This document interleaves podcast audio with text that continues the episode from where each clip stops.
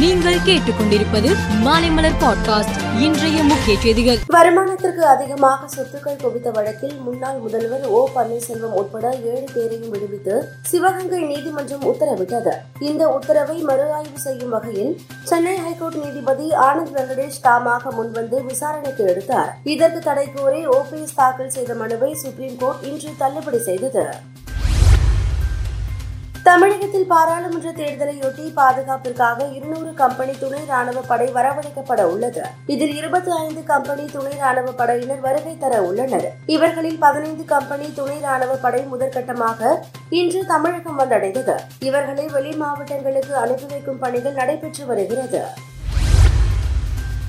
பல்லாவரம் தொகுதி திமுக எம்எல்ஏ கருணாநிதி மகன் ஆண்ட்ரூ மதிவாணன் அவரது மனைவி மெர்லினா மீது பணிப்பெண்ணை துன்புறுத்தியதாக எழுந்த புகாரின் பேரில் திருவான்மையூர் போலீசார் வழக்கு பதிந்து கைது செய்து புழல் சிறையில் அடைத்தனர். அவர்கள் ஜாமீன் கோரி தாக்கல் செய்த மனுவை இன்று விசாரித்த சென்னை ஹைகோர்ட் இரண்டு வாரங்களுக்கு விசாரணை அதிகாரி முன் ஆஜராக வேண்டும் என்ற நிபந்தனையுடன் ஜாமீன் வழங்கியது.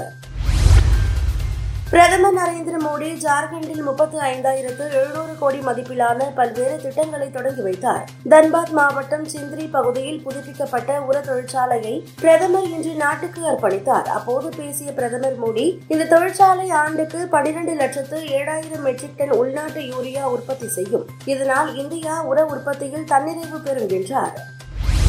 தெலுங்கானா மாநிலம் நிஜாமாபாத் தொகுதி பாஜக எம்பி அரவிந்த் கட்சி யாத்திரையில் பங்கேற்றார். அப்போது அவர் பேசுகையில் பிரதமர் மோடி மக்கள் ஆரோக்கியத்தை கவனித்து வருகிறார். தங்களுக்கு உணவளிக்கும் கையை மக்கள் கடிக்க வேண்டாம். பாஜகவுக்கு வாக்களிக்காமல் காங்கிரஸ் அல்லது பிஆர்எஸ் கட்சிக்கு வாக்களித்தால் கடவுள் உங்களை நரகத்திற்கு அழைத்து செல்வார் என தெரிவித்தார்.